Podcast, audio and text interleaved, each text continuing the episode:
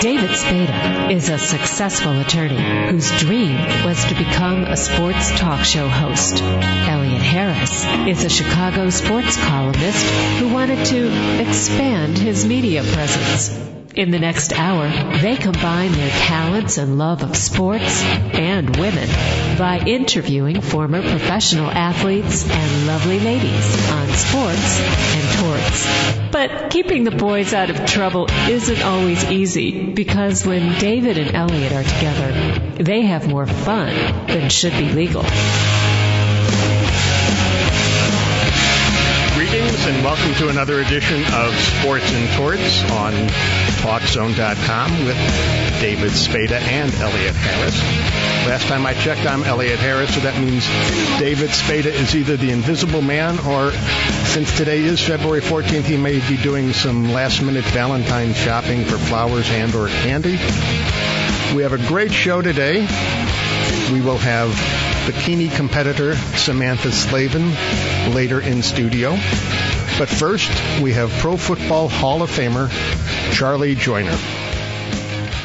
I see you started your college career at Grambling. Did Eddie Robinson yeah. recruit you personally, or did you just decide I wanted to play for him? No, he didn't recruit me. I was recruited by my high school coaches because both of them played for Eddie Robinson. And back in those days in Louisiana, it's uh, in high school, even a black high school in Louisiana, the coaches either played for Eddie Robinson or they went to Grambling. So naturally, you were going to Grambling when you graduated from high school. He didn't have to come out and recruit. He just was going. So Eddie Robinson didn't even need to recruit. He he, he knew he could get the best black ball players. They, yes, they, they would just come to him, right? Oh yes, it was, that's what it was in Louisiana back then in those days. When he was going real good, he's real powerful, real strong. He had been in Grambling for about uh maybe twenty five, thirty years. Maybe yeah, about twenty five, thirty years. So he was pretty well established within the city because almost everybody went to Grambling or Southern University down in Louisiana, the two black schools. So naturally, the black high school, had Robinson get most of the best athletes. So they either, like I say, he either coached the principal or the athletic director or what? Or they or they want the grammar as student athlete as students. Now, what was playing for Eddie Robinson like? Uh, it was a joy to play for him. He was tough. He coached. He had very long practices, but I think he really taught you how to compete. He taught you, you know, don't let nobody get on top of you. You got to be on top all the time. He was a great coach, a great coach, and you know, maybe his technique maybe outdated now, but back then, I think it was good for the kind of people we had.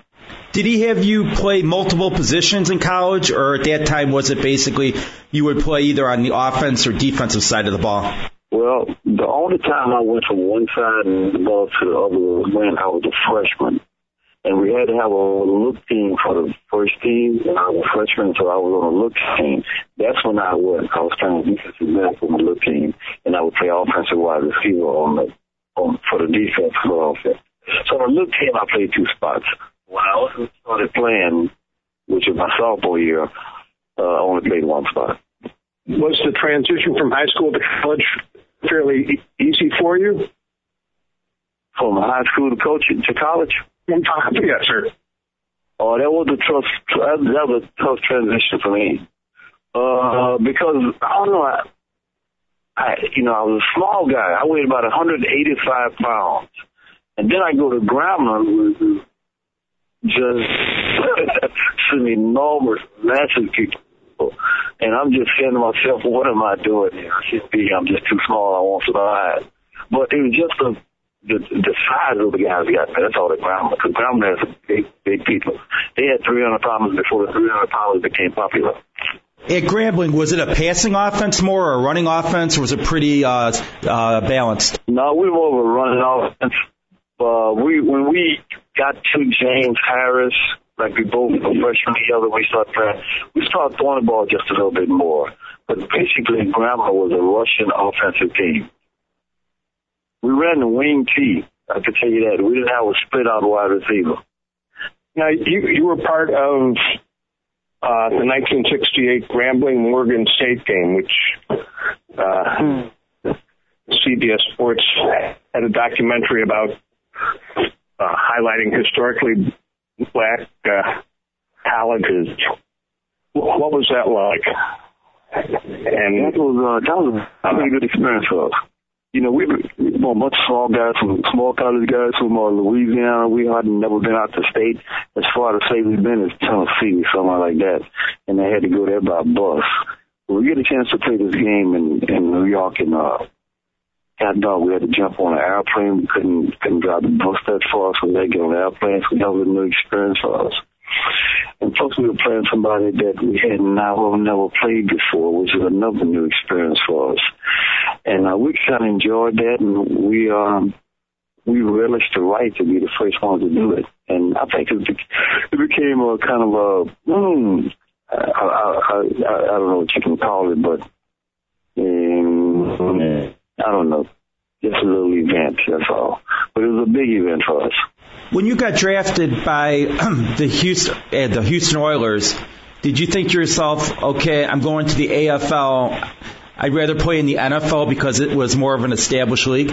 No, uh, because most of the people that used to train us and be with us was uh, in the NFL. I mean, in the AFL. Willie Brown played for the Denver Broncos and Oakland Raiders. You know, he he was a Grambling Knight, and he would always come back and coach us and uh, doing spring training.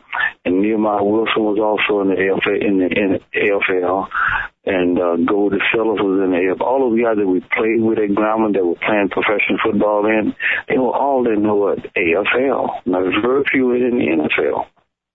I think the only guy that went to the NFL was Henry Dyer. He went to the Rams. But almost everybody else, like Goldie and William Brown and uh, Nehemiah Wilson and all of the guys we played with, they were all in the AFL. So going to the AFL, it was kind of a treat for me. Being drafted in the fourth round was was that better than you expected, worse than you expected? What were you at, what were you anticipating when the draft came around? Just to get drafted, really. Just to get drafted. I, I really did. I, I, you know, I, I wasn't expecting to, to be, you know, to get picked up high. I knew I was going to get picked up high. Um, but being the fourth pick in the second round, the second pick in the fourth round, it surprised me that I got up that high. And uh, the reason why is because I think a, fr- a friend of mine who was an assistant coach at Grambling who became a scout for the youth and his name was Tom Williams. I think he drafted me that high, you know. And uh, from this day on, and God bless all soul, I know he's in heaven now. I always thank him for taking me because he got me just a couple of dollars more bonus where I could help my parents out. You mentioned your quarterback at Grambling was James Harris. Can you imagine James Harris played in today's NFL? I mean, he would getting a huge contract, and they would have utilized all his skills. Uh, yeah, he just came along the wrong time. That's all. Just born too soon.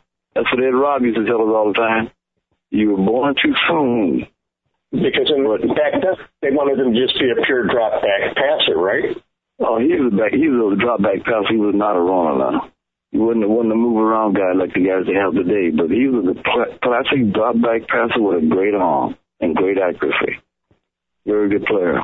With the Oilers down there in Houston, with the Oilers down there in Houston, when you're with them, was it a more open style of play than you were used to at Grambling? Oh no, uh, it was almost the same. That's that's pretty good.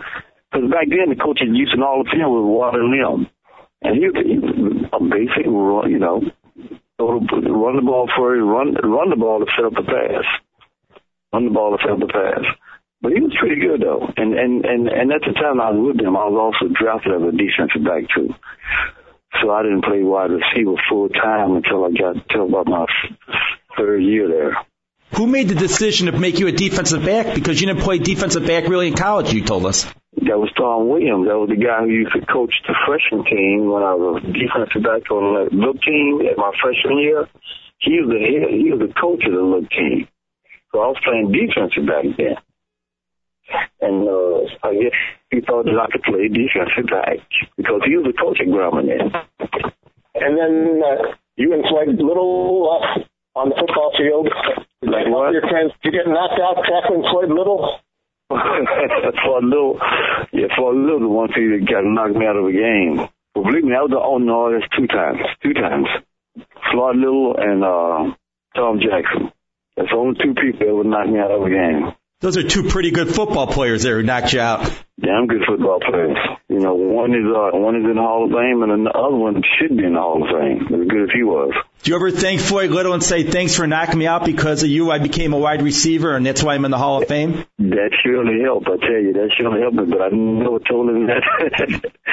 I don't know if I ever will, but that, that, that got me to be a full-time wide receiver. Speaking of the Hall of Famers, after a couple Houston, you get traded to the Cincinnati Bengals, and uh, Paul Brown is the coach. What was he like? Uh, he's um, very stern, very, you know, very, you know, very stern. You know, he ran it with a kind of ran that ship with an iron fist. Um, he's very intimidating the way he talks to you. Um, but he's one of the most knowledgeable men in the world. He knew how to pick talent. Paul Brown, you know, he, he had some great coaches behind him, so he's always, you know, he can always, he, he can always have that threat over you losing your job. You know. He, he, he was um, good for the system. He was good for the league. And, and um, he was good for the discipline because he's always scared the hell out of me. Was he still coaching at that time, or was he just a figurehead and his assistant coaches were doing more of the work? Uh, he had the title head coach, but I think Bill Walsh did most of the stuff. Bill Walsh and Bill Johnson.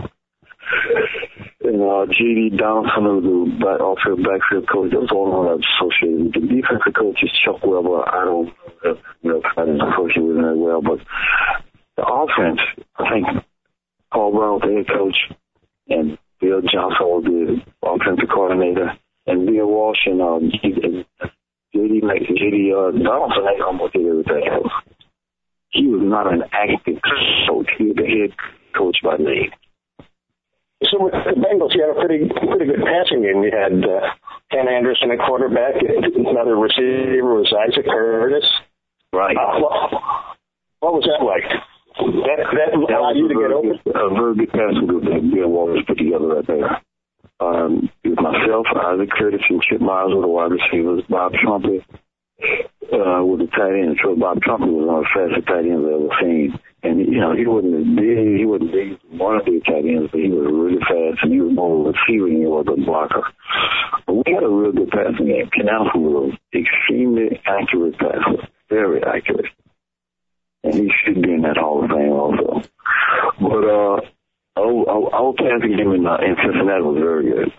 I, I think the complete, com- completion percentages were always high every year I was there. Did you realize at that time that Bill Walsh would make a great he- head coach and become what he became all those years with the 49ers? No, I did not. I didn't think he. you know, he, Bill Walsh is kind of a jovial guy. You know, he likes to kid around with the players sometimes. He likes to laugh and joke with them sometimes.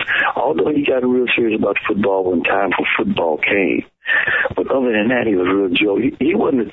He wasn't the type that you would think going to be a great, one of the greatest coaches of all time. You just didn't think that when you when we were in Cincinnati. But hey, uh, you know, he's got the mind and he put it to work. And, and I believe that personality in San Francisco did not change from that same personality he was in Cincinnati. So a, a couple seasons, three seasons in Cincinnati, then you get traded to the Chargers, and you know Air Coryell's in high gear with Don Coryell, the coach. What was your anticipation going to San Diego?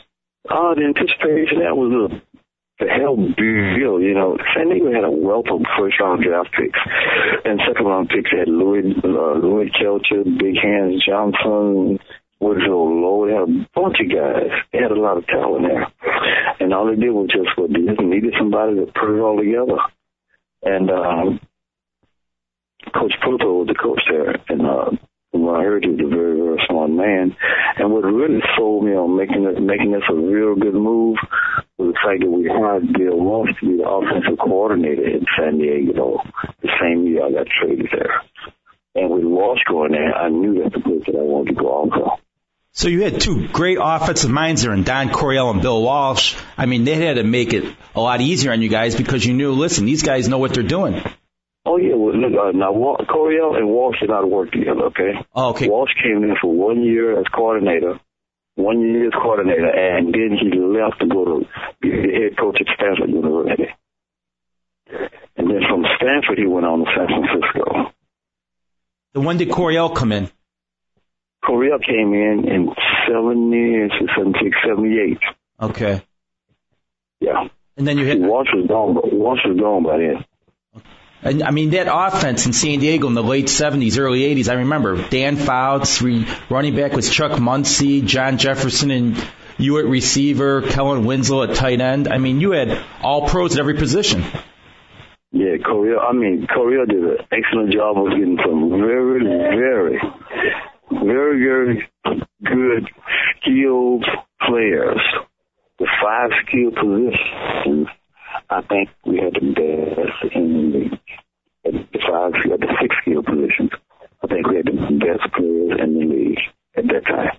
How quickly in your career did you realize that you could be somebody special? You know, more than just an average player in the NFL.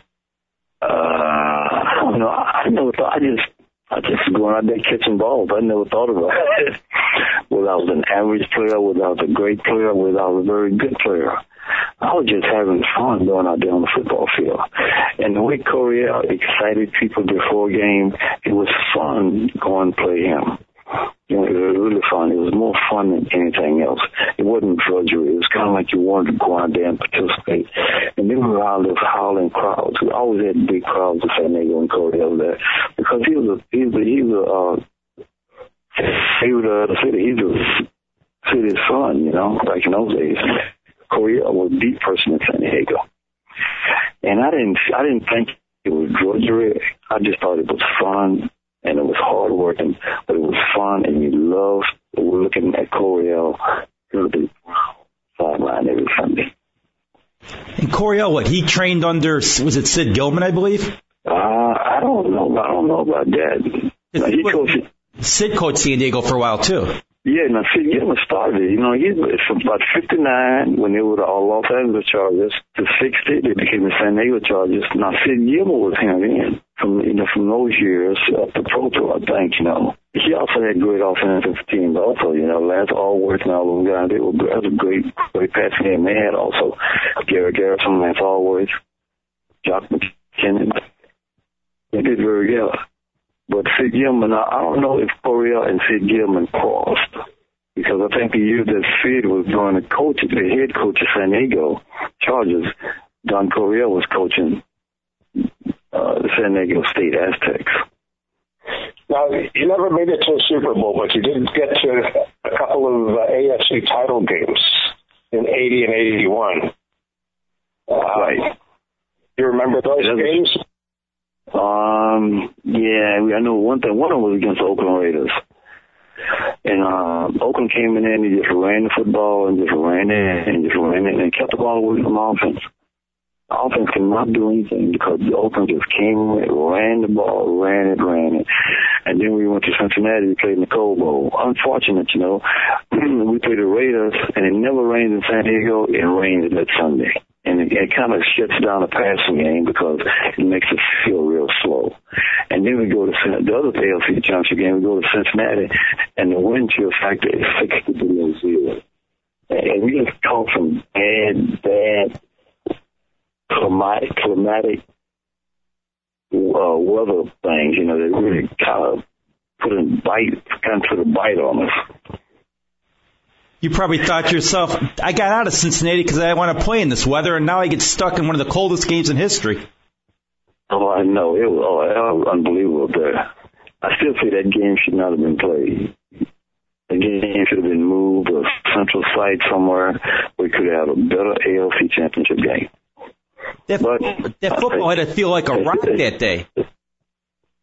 It was a rock. It was like picking up a concrete ball brick. I don't know. I, I can't see how far the Canals were even trying to throw the football. But Cincinnati wasn't trying to throw it that much. But we had to go, we had to try to throw it because we got behind pretty quick. So we were trying to throw the football and just no way you could throw that ball. No way. They should have canceled that game. How did you end up with number 18? I don't know. I, I kind I kind of changed the jersey number. I had I had jersey 40 in Houston when I got drafted. And I think I had a jersey 40 for about one year, and then uh, and then uh, I became a defensive. I became a wide receiver. And I think all the 80s were gone in next training camp, like the second year. All the 80s were gone, so I had to pick a number below eight. I had to pick a team, so I picked 18. Is there a reason why Don Coryell's not in the Hall of Fame? I mean, this guy was an innovator, and they're still running these offenses to this day. This guy was probably the greatest offensive innovator around. I cannot, I cannot understand why he's not in the Hall of Fame. That's strictly up to the writers and the voters. You know, it is leave it at that because I think I've done as much as I possibly can. I've talked about it as much as I possibly can. I've written about it as much as I possibly can. It's up to the writers and the voters now. But I just don't understand why he's not in the Hall of Fame either. Now, when you retired, you had uh, a record 750 receptions to your career. Is, is there one that's that one catch that stands out in your mind?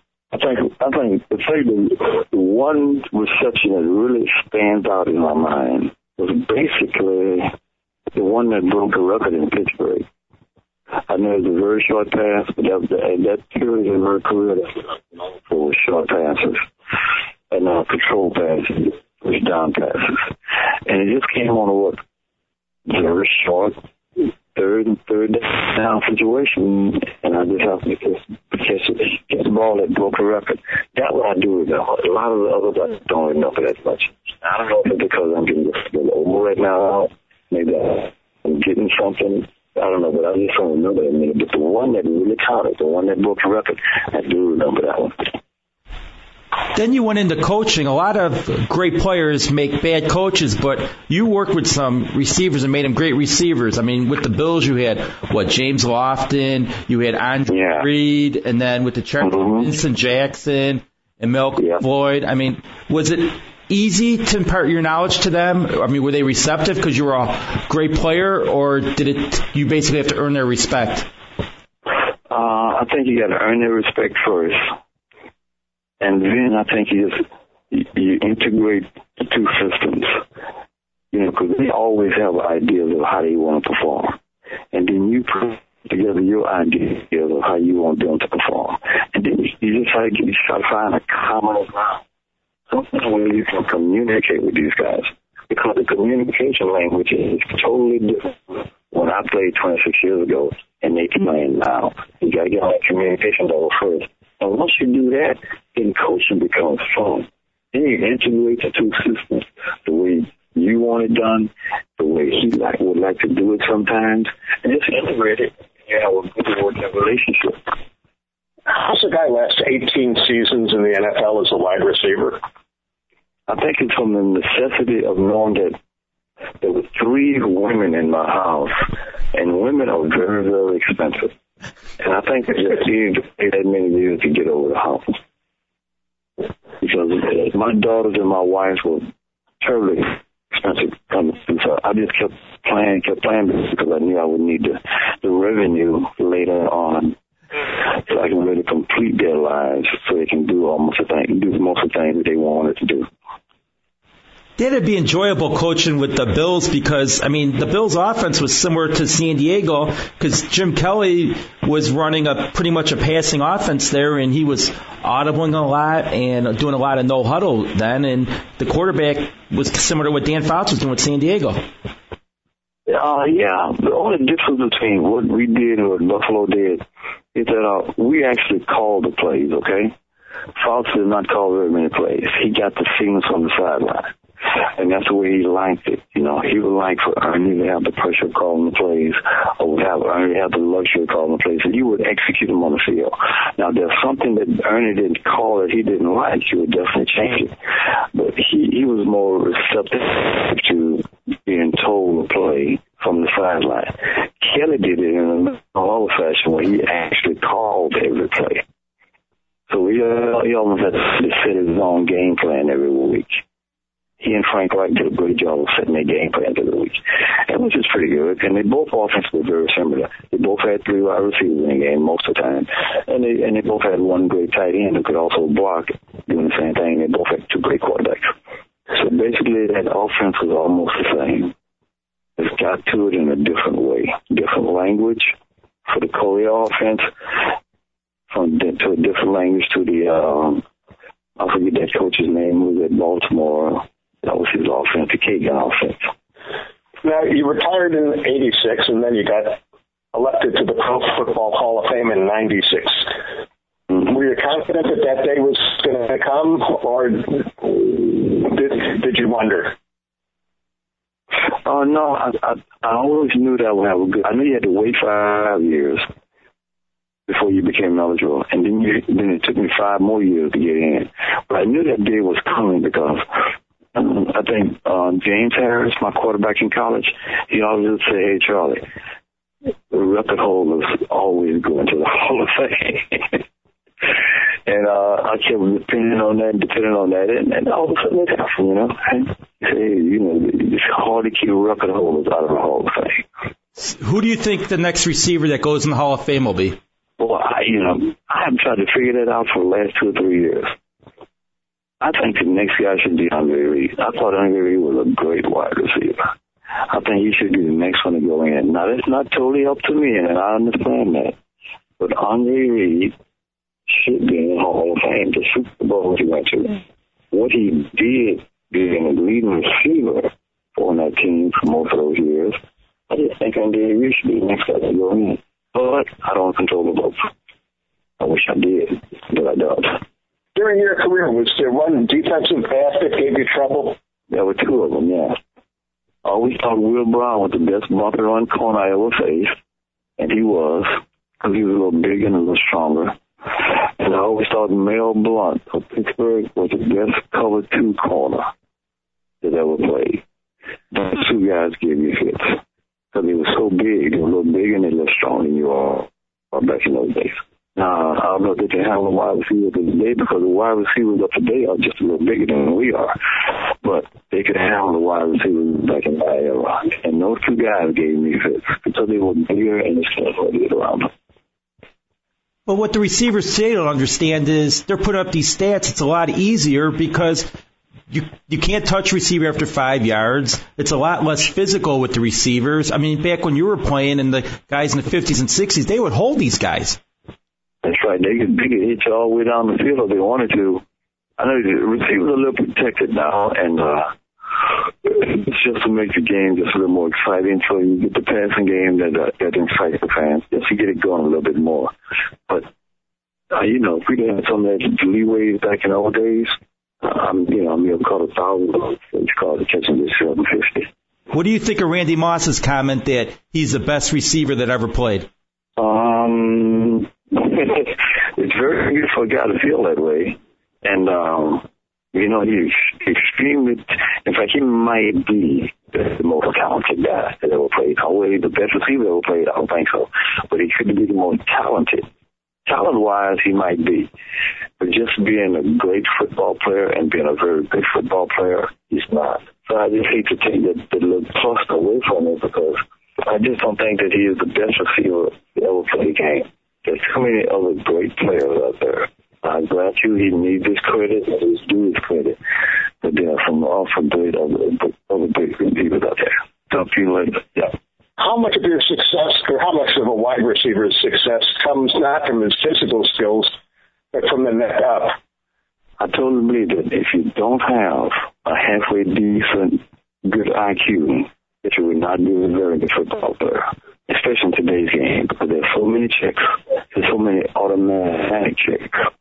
Not just for the wide receivers, but also for the quarterbacks. I just think you got to know exactly what's going on be a very good player in today's league. Back then, when the offense was not so loaded, you, you see offense coordinator, they got a big sheet in front of them, and they could have about 200 plays on each side of that sheet. And that's a lot of stuff for a guy to remember. So a guy has really got to be his toes to know exactly what he's doing. To study a little bit harder now. he's got to go home and uh, cut his nightlife down just a little bit now because he's got to study what's going on. And that was Charlie Joiner, Pro Football Hall of Fame wide receiver who started his career as a defensive back and ended it as the guy with as the all-time leader in career receptions and receiving yards. Spent 44 years in the NFL, 18 of them as a player.